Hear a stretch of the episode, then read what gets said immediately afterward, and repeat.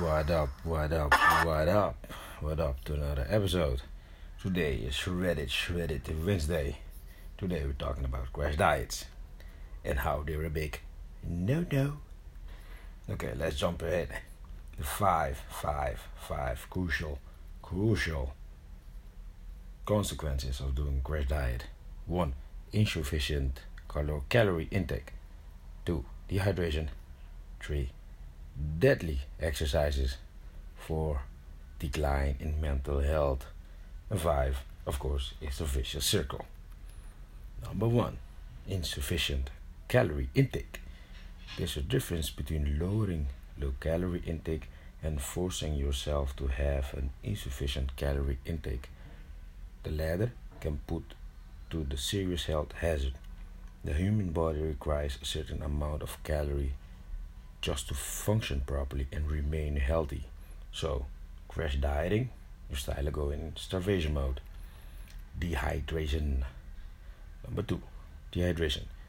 People who go on a crash diet lose a lot of weight, a body weight, during the first stages, the few days, the starting days of the crash diet uh, program. This drastic weight, weight loss can be attributed to significant loss of water from your body.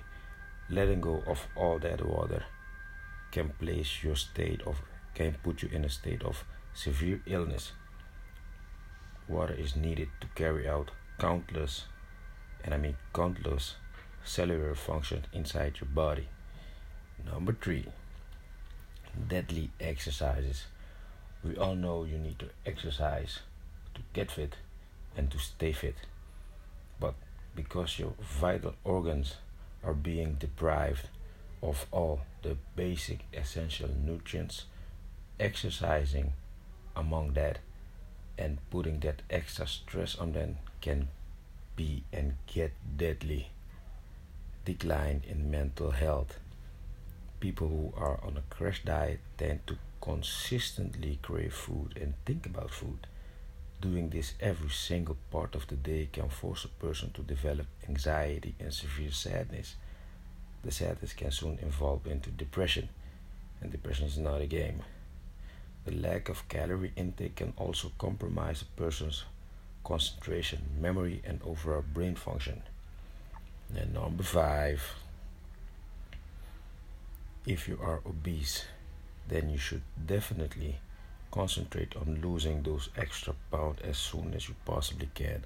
However, crash dieting should not be your medium for regaining your health. This is because crash diets are not sustainable in the long term. You, we all know the yo-yo effect, so you simply cannot stay on this diet for any longer than a few months.